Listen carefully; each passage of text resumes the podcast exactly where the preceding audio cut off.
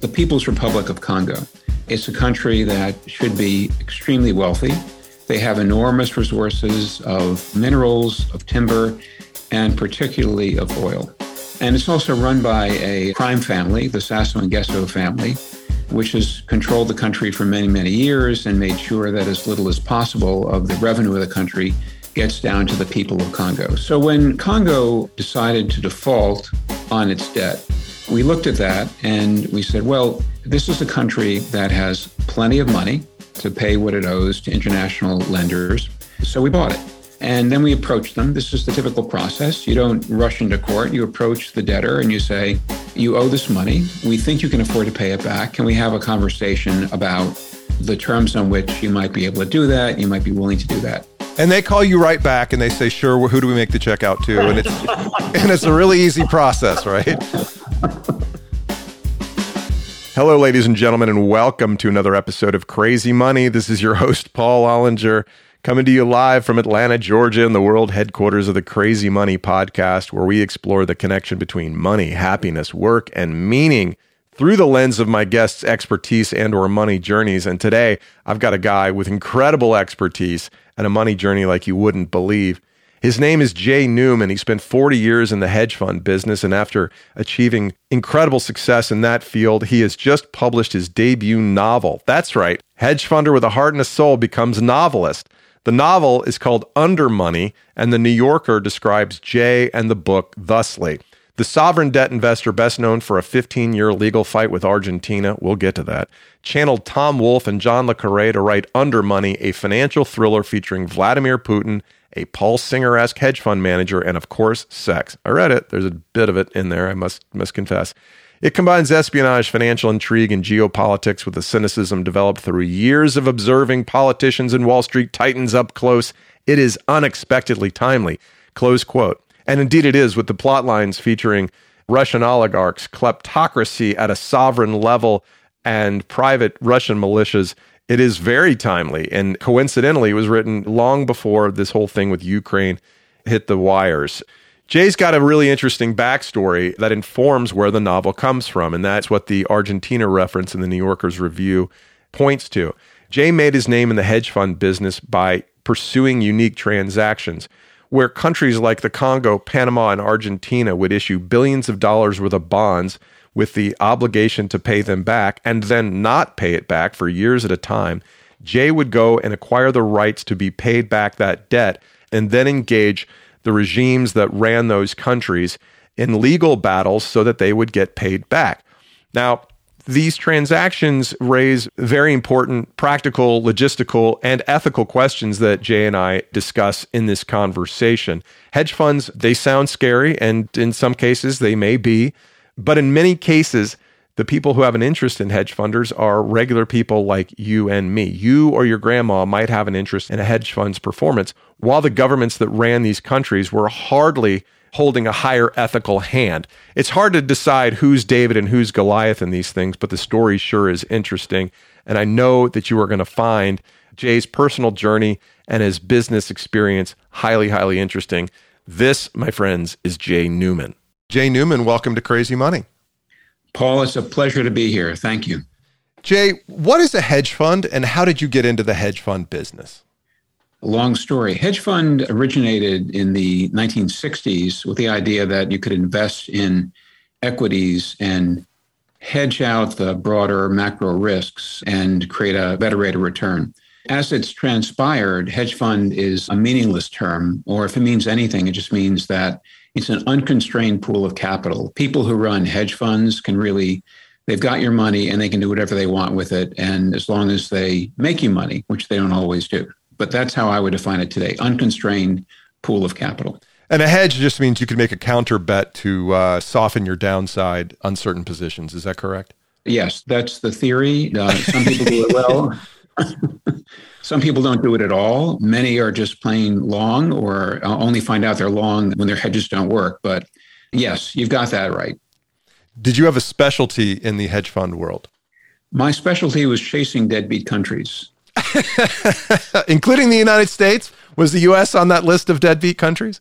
Not yet. Not yet. One can dream. Actually, the U.S. is a very tough target because there are all sorts of tools to uh, protect the U.S. government from people who wanted to do what they wanted to do.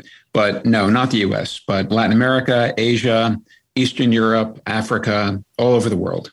So when you say deadbeat, like okay, so let's say I go out and buy a TV and you know a VCR or something more the the modern equivalent thereof at the Best Buy, and I finance that on my credit card, and I decide not to pay it back. Somebody out there can buy that debt and try to collect it from me. Is that kind of what you were doing? Yes, and then we would refer to you as a deadbeat. so talk about the way countries borrow money and how hedge funds play in the aftermarket for that debt. It's a complicated world of sovereign borrowing that uh, was made possible with some legislation that passed in the 1970s that enabled countries to waive their sovereign immunity. Historically, countries can do what they want, they're sovereigns, and they had what was known as absolute immunity. So you couldn't really chase them into court and expect to get a judgment against them, uh, much less to collect it. But in the 1970s, and this was really something that was promoted by Walter Wriston and Citibank at the time, they passed a bit of legislation called the Foreign Sovereign Immunities Act, which enables sovereigns to waive their immunity and agree to be sued in New York. The UK did the same thing, so you could be sued in New York or in London, and then you could proceed to collect against the country that borrowed money. But until then, it was very, very difficult for sovereign nations to borrow, and for very good reason, because most of the borrowing they wanted to incur would have been incurred in a currency other than their own. I'll give an example. So, Paul, to use your point about you know buying a TV at Best Buy, well, you're agreeing to pay for that TV in dollars.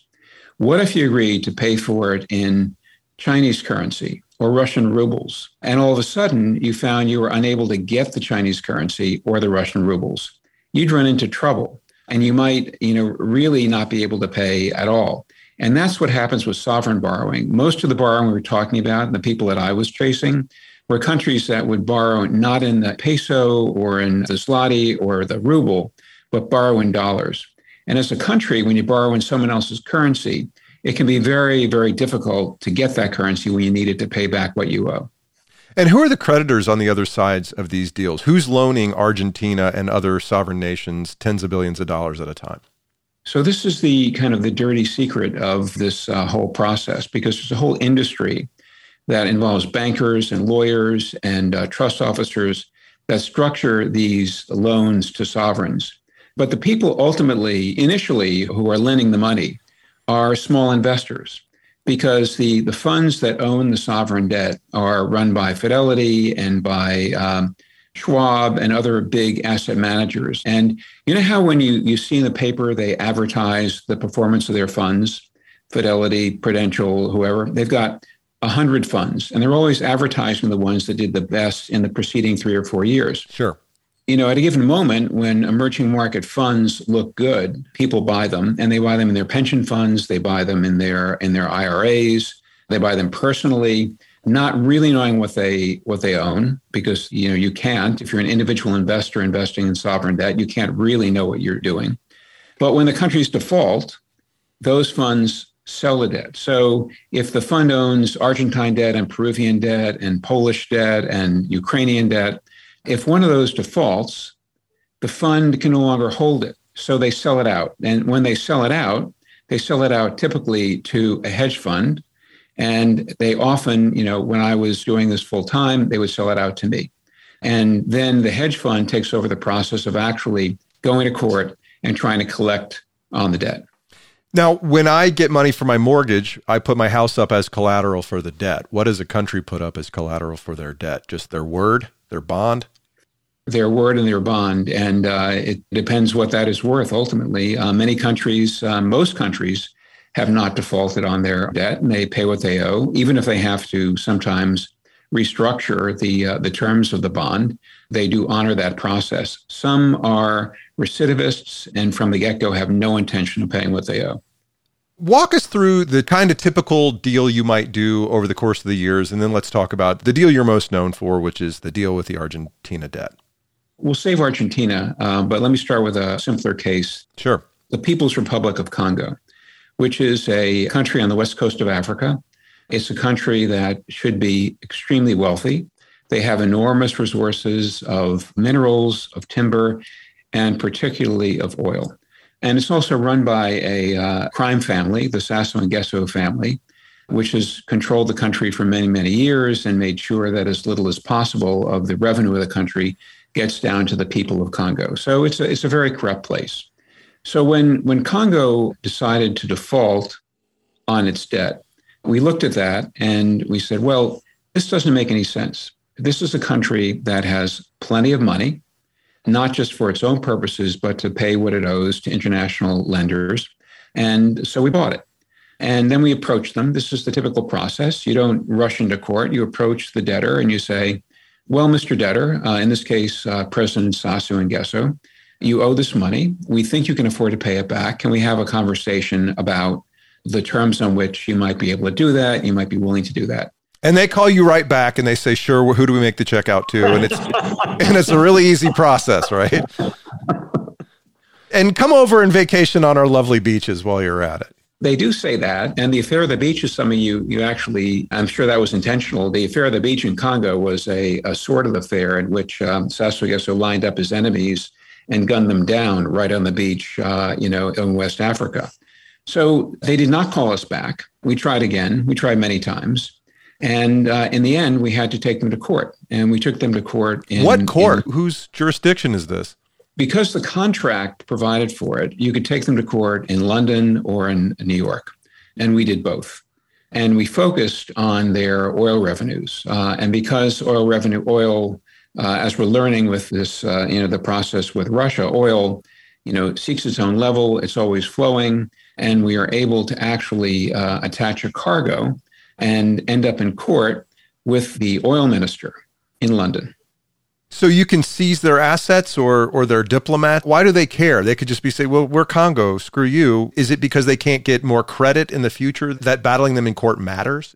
All of the above. So the first thing they say is, of course, "Screw you. We're not going to pay you."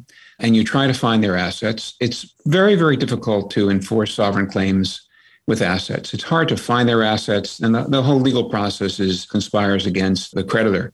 But having said that, your point about access to capital markets is critical. That's really, really what countries want. They don't like to be have be in default indefinitely because then they can't go back to the well and borrow more money and in most cases steal it.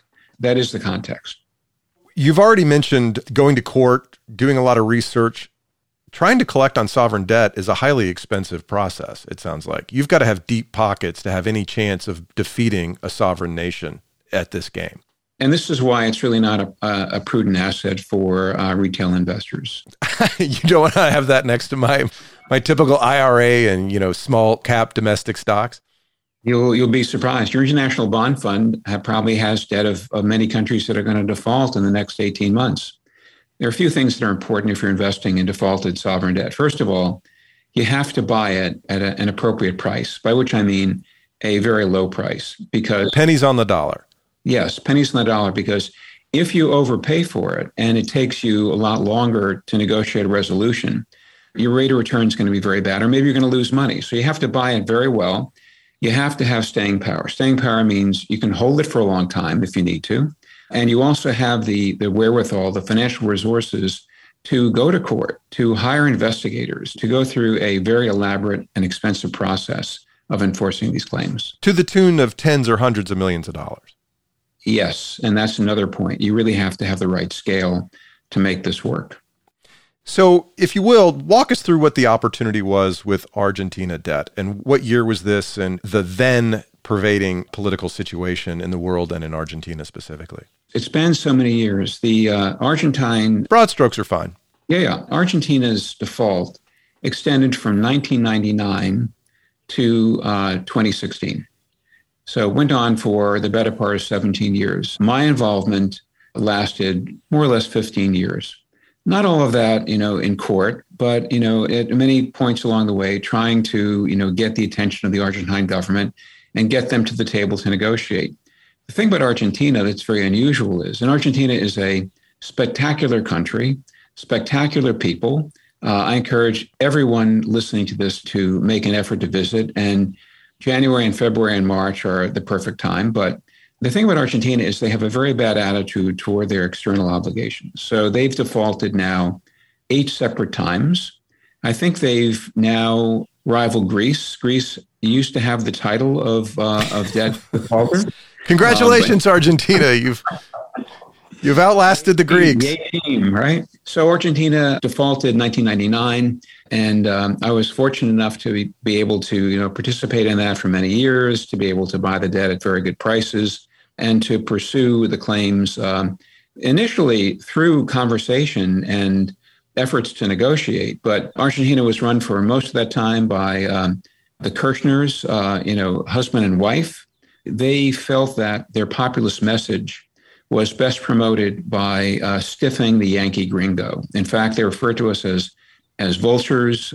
They had a, a famous slogan. I've got a poster inside, "Basta buitres," which is enough of vultures, and that lasted until a new administration came in. Mauricio Macri ousted the Kirchners very briefly because he's now gone, but she's you know a, a member of the Senate. Uh, she's back in control. So there was a, an interregnum there when a new administration wanted to get back to capital markets, wanted to repair the image of Argentina with the international community. And that's the period in which the debt default was settled. When you're making a bet like this, you're betting on thousands of variables, including the actions of governments worldwide. And so, for example, like in the spring of 2020, as COVID is being recognized as a real thing, markets in the US just start to plummet, right? And so, my friends who had been short waiting for this correction all this time are like, we're finally going to make a bunch of money on this long term bet. And then what does the government do? It just throws a bunch of money into the system. The market recovers and even goes up. So, they lose money. How do you, when you're taking this position on a macro geopolitical kind of equity, how do you factor in all those things that you're not in control of? What might happen, what might not happen? There are really two factors with sovereign debt. One is the fundamental capacity of the. It, it's true of any any debt claim, any mortgage, any bond, you know, any loan. You're always assessing the ability, the ultimate capacity of the debtor to repay what it borrows, uh, and it's the same with sovereign debt. With sovereign debt that's in default, you have another variable which is actually helpful to uh, hedge fund investors, which is if the debt is trading at a big discount and you're buying it at pennies on the dollar, you have a lot more flexibility. You don't you don't have to insist upon payment uh, of 100 cents on the dollar. You would like to get paid 100 cents on the dollar, but you don't have to in order to make money. So it's a it's a very different dynamic. So, along those lines, at some point, 93% of the other bondholders had accepted new bonds worth 30 cents on the dollar, but you decided to hold out. Did you have a number in mind as to what an acceptable profit on this deal would be? Well, we had a number on mind in mind as to what wasn't acceptable. And what wasn't acceptable was Argentina refusing to negotiate in good faith and refusing to pay what it was able to pay and essentially gaming the international system uh, and taking advantage of creditors who you know didn't have the stamina to uh, you know because face it, I mean, if you're dealing with a sovereign and all they have to do is write a check to lawyers uh, to fight you in court, they're going to do that for the most part, and that's that's true of every sovereign, even and especially the U.S. I mean, it's uh, the dogs of law are always out there, and they're working hard uh, to do the bidding of their sovereign clients. Your involvement in this trade has been described as a Captain Ahab Moby Dick quality. What kind of toll did this take on you personally? Hmm. At times, it was a bit debilitating. Uh, it just went on for a very long time. And when a sovereign is calling you names, and even more importantly, when your own government is filing, you're in court, and your own government is filing briefs in the court asking the court to ignore your claim and to side with you know a country like Argentina, which made a practice of not paying what it owed. At times, it got a little depressing, but you know you can't be you can't be in the investment business and especially in the hedge fund business if you don't develop a thick skin. I've got plenty of scars, plenty of calluses, and ultimately it worked out. Now, a lot of people would say that what you did was unethical, that you're betting against a poorer country, you're taking advantage of these poor citizens of Argentina, that you're just a greedy hedge fund guy. What's the ethical justification on both sides of this trade? From the hedge fund side, from our side, you have to think about who the investors are in hedge funds. And those investors are some individuals, but mostly institutions. So, university endowments, you have pension funds, you have sovereign wealth funds. So, the investors, and ultimately that trickles down, you know, in fact, it flows down very directly to individuals who benefit. So, if you're a retired policeman and your pension fund is invested in a hedge fund, you are indirectly invested in everything the hedge fund invests in, including if the hedge fund owns it, Argentina or Peruvian debt or Congolese debt or whatever. So the equities are not as simple as the, the sovereign would like to make out. I would say that the, uh, the PR teams on both sides worked overtime to uh, make this understood and to, but you know, there's a, there's a natural sympathy if you think about the people of a poor country and the PR people know how to play upon that. But the, the reality is that my reality, you know, everyone has perhaps a different reality. My reality is that the debtors that don't want to pay what they owe are typically corrupt. And the money that they save by not paying what they owe is never going to actually trickle down to the man on the street. It's going to be retained by local elites uh, and ultimately stolen. So I think the equities are a little complicated here. It's certainly not black and white. But from our Western perspective, representing uh, university endowments and pension funds, as most hedge funds do, uh, we think that's the right thing to do. Did you ever fear for your safety while this was going on? I only felt fear for my safety once in the final days of negotiating a deal with the Republic of Panama. The head of their national security administration was across the table. And he leaned over as he was about to sign the agreement, pen in hand, and he looked me in the eye and said, It will be a great pleasure if you would visit me in Panama.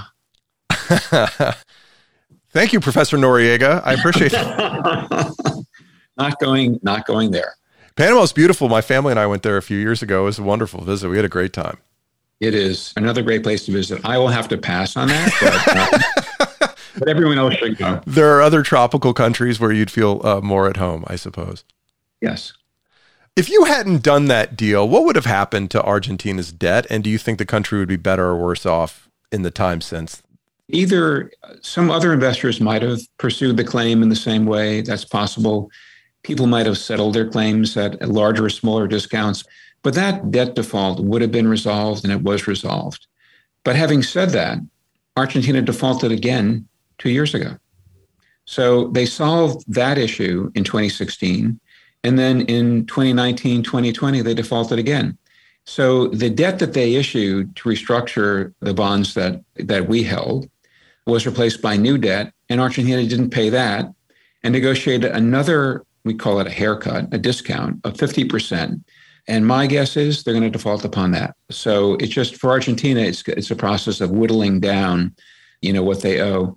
And having said that, that's not good for Argentina because Argentina, the capital markets know know that cat, and they know that they don't want to be investing in those bonds. And the rate of borrowing has to, the cost of borrowing has to go up because they're likely not to pay everything back, right? I mean, that's not good for the Argentine people. It's not good, and it keeps rates high, and it keeps the popular story flowing, but it's really not good for the country ultimately. So you spent 40 years in the investment game. How did you decide it was time to transition to doing new work or a combination of uh, investing and writing? Well, 40 years was a, you know, a good stretch. I didn't see any other investments like Argentina on the horizon. Others have since, you know, come up over the horizon. But at that point, it seemed like a very good time to transition and uh, take a breather, which is what I've been doing. And one thing I wanted, I always wanted to do was to write. I didn't know what I would write, but I figured I would try my hand at that. What was it in you that made you want to write? Were you a big fan of uh, literature or novels? I've always been a reader. I've always been a, a writer. I've written op eds over the years. I actually have uh, a notebook I found recently from college where I had notes on uh, different characters and plot ideas, none of which I did anything with. I want to know what was this about? You were at Yale in what, the early 80s or late 70s? What were the ideas that you had back then? Well, it was, uh, I was going to write about a, and I still have this idea. I'll wait until I finish the Undermoney series. But the idea is a, a class, it's sort of, um, I don't know if you remember the show, uh, you know, The Millionaire, and this guy would give money. He would find somebody and he would give them a million dollars mm-hmm. And then watch what happened with it. So I had this idea for a, uh, a professor who um, taught a class, and he decided to give each of his, his students a million dollars and to watch what they would do with it over a period of time. So it was basically centered on, you know, write what you know or think you know. So I was a kid, I was writing about other kids, but that's the book that never got off the ground. Might still. What was your family like? Did you come from a family with uh, resources or were you more of a working class kid? More working class. My mom was a uh, teacher, uh, an art teacher. My dad had retail stores, went to public schools all the way uh, until college. But one thing that my parents valued, and my mother was kind of a little crazy this way, she had the travel book and she always wanted to travel. So every summer we would travel. And one of those most memorable trips that we took was a drive. My mom had read about the Pan American Highway. This was in the 60s, and you were supposed to be able to drive from New Jersey, which is where we were living, all the way to Panama think about the 1960s. This was a really a wild, it's a wild idea. It's an even more wild idea today because you wouldn't survive driving through Mexico, much less down through uh, Honduras and Guatemala and Nicaragua and, and to all the way, which we did. So my mom put us in a car. My dad got in with us. We drove all the way to um, Managua, Nicaragua from New Jersey. Wow. Yeah. That's crazy. It was literally crazy. And my dad was the sane one because he he decided he had to go back to work. So he flew back from Mexico City. So this American woman with flaming red hair was driving from Mexico City to Managua, Nicaragua, with two pubescent kids, two boys in the back seat. And along the way, and, and we were stopped many times because there are lots of guerrilla wars. In Guatemala, we were stopped by kids with guns, sometimes representing the government, sometimes representing, you know, terrorists or insurgents. And it was like that all the way, all the way down. So, Jay, you've obviously had a lot of exposure to international adventures prior to becoming an adult. Did writing this novel come from your fascination with the way the world works, the way money and and political interests intertwine in today's world? It was seminal. One of the great luxuries I had in my business career was being able to travel the world. And I've been to, I know, 60, 70 countries looking for investments. And when you're looking for an investment in a country, you're always trying to figure out who's doing what to whom. Uh, and it's challenging. It's challenging anywhere. It's particularly challenging, you know, in the United States. But it's the United States is, is just, you know, an exemplar for for every other country. You have business interests, you have political interests, you have uh, cops, you have crooks. And the trick in making uh, smart investments is to make sure you're not the guy that's getting stung. And what it led me to understand was the the dark underbelly of money and power and the relationship between money and power. So when I retired from hedge fund work, I thought about writing that from a nonfiction perspective, but I rapidly realized that nobody would read it, and I probably couldn't tell the whole story. So writing fiction made much more sense to me because I could I could try to you know draw some broader themes out and bring in elements of many of the people that I had met over uh, over 40 years. So that's where I got the idea of writing fiction. It was really to draw on my experience, but in a way that might communicate, you know, and deal with broader themes. What's the elevator pitch for the book? A team of American patriots decide that they don't like the way the world is being run. They don't like the way that the US is being run. And they decide that the way to um, do something for their country is to get one of their cohort elected to higher office, in this case, the presidency. But they know they need money. So they steal it. But then they find out that stealing it isn't enough. They've got to find a way to funnel it back into the political system. And they take over uh, a hedge fund that turns out to be the most corrupt hedge fund on the planet. And it's corrupt in ways that this guy, the Vickers, the lead evil hedge fund guy, makes huge bets, makes short calls on companies that then, oh, accidentally have major disasters happen to them and the stock plunges and he makes billions in profits. Now, how close to reality is this in terms of we see lots of kleptocracy in the world, we see governments moving billions around, we know there's you know, who knows how much dark money out there, but are there really hedge fund guys engineering humanitarian disasters from which they profit? No. it's an intriguing idea. There are not.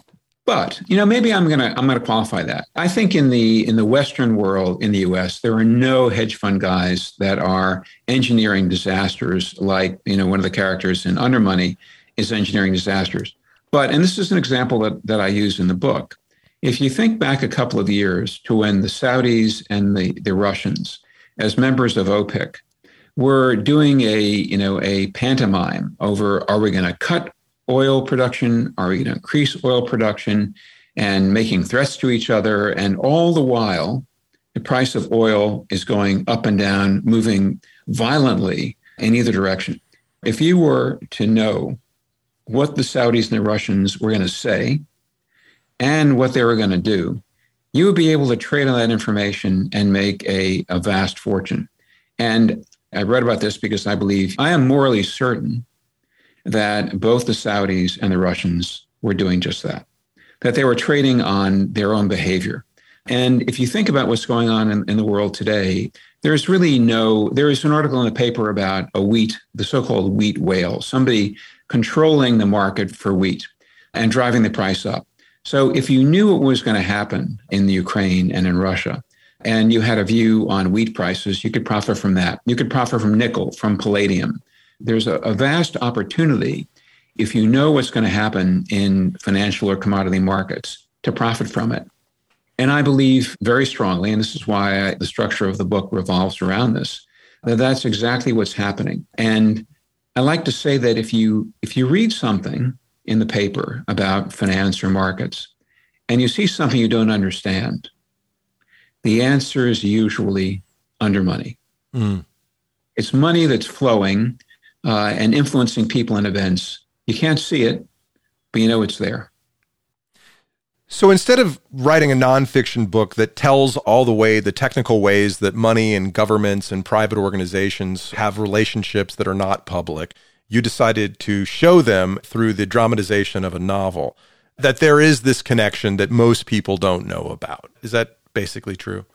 Yes. And taking it a, step further, it's money and power, and the power is political power. So it was very important to me to introduce uh, some of the themes that I observed over the years this, I think, comes back to the divisiveness that we experience in this country, you know, with the two party system and with members of both teams, the red team and the blue team, you know, pretending to fight all the time and fighting all the time. And, and at every step of the way, extracting money from people who want to influence them and then you know doing favors or not doing favors describing how difficult it is to do a favor but if they got a little more money maybe they could do that favor next cycle and so it was very important for me to draw that linkage between money and power and political power and military power as well. So because mm-hmm. all all those elements, all those institutions are controlled in ways that are really not visible to the naked eye and most people don't see and don't think about. So, along those lines, I was watching Wall Street for the 137th time this weekend, and there's this line where Gordon Gekko tells Bud Fox, I'll read it. The public's out there throwing darts at a board, sport. I don't throw darts at a board. I bet on sure things. Wonder why fund managers can't beat the S&P 500? Because they're sheep, and sheep get slaughtered. So, is everyone except the hedge fund world and the insiders that you describe in your book a sucker? I mean, Am I a mere millionaire hoping for six to eight percent return? Am I what Hannibal Lecter would describe as a well scrubbed rube? No, no. You could say yes. I'm not going to say that, but it's a matter of what you choose to invest in. I think that you know we've got a fantastic system on many levels, and if you're betting on the broader, and because investing is on some level betting, if you're betting on the broader market over time, uh, you know people have done well and will continue to do well in the West, in the US, in Europe. If you're talking about much more sophisticated investments and rifle shots, hedge funds have an extraordinary ability. They're run by really, really smart people, and they're able to do the research that enables them to get an edge. Uh, so I think there is a big difference between the professional investor and the amateur investor. And that's why the big theorists about this say this all the time that for the amateur investor, it's safest to be diversified and to invest for the long term. I wouldn't encourage anybody uh, on this call to invest in defaulted sovereign debt. You know, that would be something that would and should keep them up at night. But you dramatize it because that's what novelists do, right? You say, okay, these guys are out there blowing up oil rigs in the North Atlantic so that they can profit from the short on that, that oil company stock. But there are true hedge fund guys out there like Bill Ackman who are activist investors who take a position on a company and then try to manipulate the market or manipulate the media to drive a stock price in one direction or another. And I'm not asking you to call out Bill Ackman or to exonerate him, but like there are people that are purposefully trying to move markets based on their positions, uh, whether or not it's the right thing to do for the world. First of all, Ackman is a brilliant guy, been very successful. Uh, what you're describing is how do you profit from an investment? Once you've made an investment, you really do want to, to tell the world what you've done and why you've done it mm-hmm. and encourage other people to see it your way. I don't view that as manipulating markets. I view that as providing information to markets because then people can make their own decision whether they agree or disagree. But sort of getting the information out if you made an investment is a very important piece of the um, of the puzzle. But there's only a few people in the world on a relative basis anyway that can actually influence markets. If Paul Ollinger, diversified owner of mutual funds, tweets about a stock, nobody's going to give a damn. If somebody out there with the media machine, the PR machine, can get the attention, they can actually move stock in one direction or another. Well, I think that's true, and so much has changed in this world of social media. If you think about Reddit and the you know and GameStop and this wheat whale that um, you know I just mentioned, the idea of, of driving up the price of, of, wheat futures. If Paul Ollinger got on Reddit, uh, and got on there in the right chat room and That's started right. telling a story, maybe Paul, maybe you've got a future in that. Paul Ollinger of Crazy Money moves markets. So when you first started writing your novel, if you just take a step back, you're like, okay, ex hedge fund guy writes a novel. This guy's obviously a dilettante. How did you prove to people that you were serious?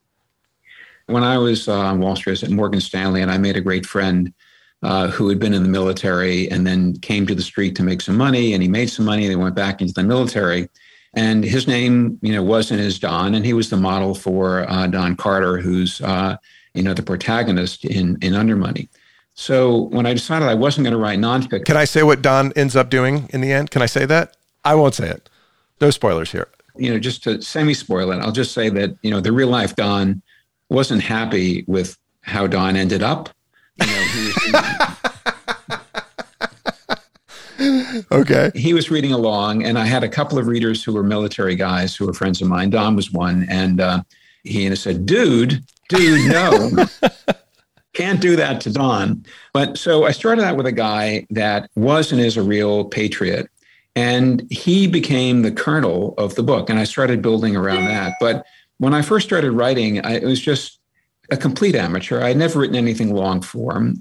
But I would write a few chapters. I'd show them to my wife and to my kids. They're all great readers. And they said, yeah, keep going. So I kept going. You know, after about a year, I had a um, decent stab at a first draft of a novel. And this is where the, the miracle uh, came in. I was able to meet Sloane Harris, who is the co head of literary at ICM, which is a top agency. The reason I was interested in Sloane, by the way, no reason why an ex hedge fund guy with you know a couple of thousand words on a on a page should be able to get an agent. That was crazy thinking, magical thinking. But I got an introduction to to Sloane, and he liked it. And he had been the agent for Jason Matthews, who you may have read the Red Sparrow trilogy. One was turned into a movie. Jason Matthews was an ex CIA agent terrific storyteller, and you know I admire what he did. One of the one of the models for for Undermoney and the style and concept behind it. And Sloane said, "Great, okay. So now what we're going to do is you're going to rewrite the whole book." oh, just what you want to hear after putting a couple of years of your life into a project, right? Exactly. So I rewrote it under his guidance, and um, fantastic guidance, wonderful man, a great reader and thinker, and great experience in guiding writers. Uh, and he said, fine, we're going to take it to Colin Harrison, who is the editor in chief of Scribner's. And Colin happens to be the guy that bought the Jason Matthews series and edited uh, Jason Matthews. So magical thinking continues. Colin said, Great, we'll buy it, but you're going to have to rewrite the whole book. Oh, no. And the book got rewritten um, four times, including, and you, you know, just before we got on the call, Paul, you said, finish the book, but it was long. Well, after I submitted it to Scribner's, I had to still cut it by a third. So it was a lot worse. Um, and, and, streamlined and focused and made sharper. It was all all good. Every every revision was tremendously um, important, to telling the story in a clean way. But you have a three book deal, is that correct? Two more under negotiation, but being written. Yeah, I think that's my goal. I, I you know, it's a great team, and Scribner's is fantastic, and you know, I want to keep working with them. So that's my intention. But is there a development deal in the works with one of the major studios? In conversation, yes. A few people are really interested, and so we're talking to them, and that's another entire universe that, again, under Sloane's guidance, I'm trying to figure out. But you know, hedge fund guy goes to Hollywood. That's ridiculous. Just buy a studio. Come on. They're cheap these days. Uh, so the New Yorker calls the book, which again is called Undermoney, it describes it thusly espionage, financial intrigue, and geopolitics with a cynicism developed through years of observing politics and Wall Street titans up close. Are you a cynic? I'm a cynic. Yes, I am. I don't view that as a pejorative because I'm also an optimist. I think there are, you know, things we can all do that will improve, you know, our country and the state of the world. Every time someone uses the word cynic, I think about I said, Lily Tomlin, um, who had that f- fabulous adage: "No matter how cynical I get, I just can't keep up." that sounds like her. The more we all see about how the sausage is made, uh, and in politics and finance uh, and in business, it's just um, it's hard not to be cynical. Maybe the maybe the better word, as I would like to self-describe, is uh, realistic. Yeah, and speaking of that, last night as I'm finishing very close to the end of the book, there's a soliloquy that one of the characters talks about the way that Russia was treated by the United States after Glasnost.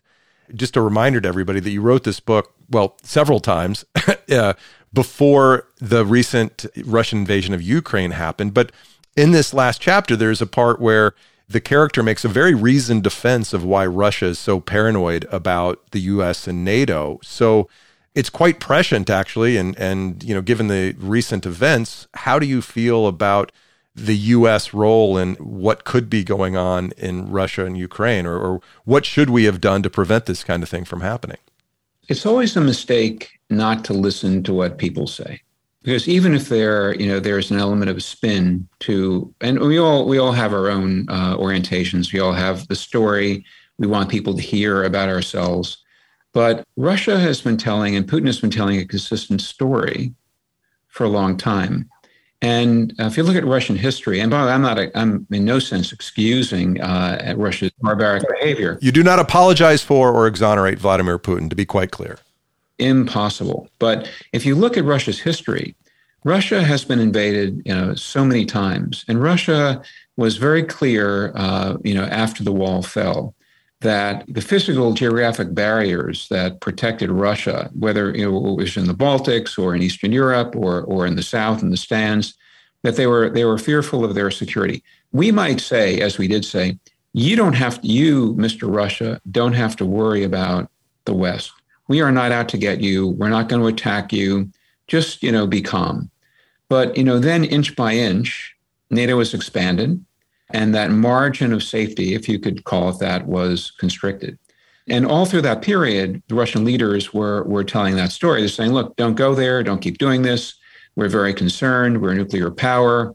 And do you, so you have to make a decision as a geopolitician whether you're going to be complacent and triumphal and ignore those statements or whether you're going to uh, you know try to deal with them and heed them and there was a time very early on when you know russia and russia was working quite well the us and the west were working quite well with russia for a, a long period of time including agreeing to the nord stream uh, 1 pipeline and agreeing to accept you know a huge amount of natural gas flowing into europe essentially putting the energy security of europe in the hands of russia and that was something that you, you wouldn't do if you if you didn't have a relationship that was you know founded in some sort of trust.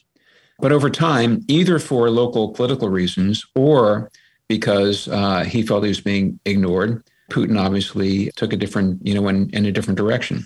So I do put those words in the mouth of a guy who is actually uh, the real life guy is runs a private military company in Russia and uh, is you know quite passionate about that view. And I should also add that Vladimir Putin makes a cameo appearance in the book in a kind of a chilling and appropriate way. I can't I can't believe reality cut off with fiction so quickly. It did indeed. It did indeed.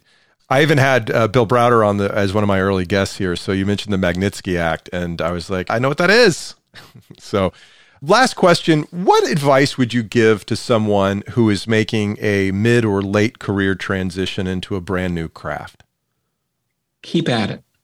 Keep at it. Whether it's uh, music or art or writing, I think you have to uh, believe in your story and your ability to execute and just keep at it. Because it took there were there were many points. Paul you mentioned uh, the idea that you know during my business career i might have easily gotten discouraged and thrown up my hands and and walked away. And i never felt quite that way. But there are many points in the writing process where i found it to be very very difficult especially when i was uh, told i had to go pretty much back to square one and rewrite. Uh, and even at the end, when you know I had all these you know magnificent words that I had to throw away, I didn't throw them away. I put them in a new file. But um, so I would say uh, if you're if you're in mid career, late career, wherever you are, you're moving into something new. You really have to give it time, and you really have to stick with it. And don't be afraid to kill your darlings when asked. That's the job. Well, Jay Newman, it's been a pleasure to talk to you a little bit. The book is called Undermoney. Where can our listeners find out more about you and the book? jaynewman.com uh, is a great place. I post a lot there. Um, I'm on Twitter, wherever fine books are sold, uh, and all the online booksellers, uh, you know, carry it. And I hope people will be interested in reading. We'll put links to that in the show notes. Jay, great to meet you. Thanks for your time. Paul, thank you for having me. Thank you, Jay, so much for the opportunity to talk to you. You guys might not really realize this, but Jay's a pretty big deal. Like, I mean, he's a legend in the hedge fund business, and those trades that he did with the sovereign debt were written about extensively in business publications for all those years. This was a crazy, crazy big deal that he did. My first takeaway is about the power of reinvention. Like, here's this guy who made hundreds of millions of dollars, presumably, as a hedge funder over the course of his 40 year career. And he has the humility and the long term perspective to say, I'm going to try this new thing at which I have no earned credibility and very little skill because the skill is the kind of thing you build over years. And I'm going to think long term and I'm going to put myself in the position of a novice and be willing to suck at something until I get good enough at it that I have something to share with the world. And here he is a few years later with a novel published by Scribner and a multi book deal. Good for Jay Newman. I love this guy. Love the way he thinks long term. Secondly, investing. It's good to know that I'm not the sucker at the table when I invest in uh, the uh, more meat and potato type stocks and bonds kind of thing and think long term. That's a very different thing than trying to uh, take risks on flyers like collecting sovereign debt obligations this is not an investment show. This is not investment advice, but I think we'd all be happier and probably richer if we stuck to the things that we knew or the formulas that we know work. Don't chase the shiny objects. Lastly, I loved his distinction between the concepts of being a cynic and being an optimist. These are not mutually exclusive concepts, though I think a lot of people in the world would say so. Not everybody who thinks all flowery and positively is is uh, going to be happier than the people who have a slight degree of skepticism about the world. But that doesn't mean that those of us who are skeptics or cynics at times can't be optimistic about a reasonable outcome that looks a little bit like success and happiness. So that's it for this week. Thanks so much for staying to the end. I really appreciate Jay Newman's participation. Thanks a bunch. Until next time, Mike Carano, make me sound smart.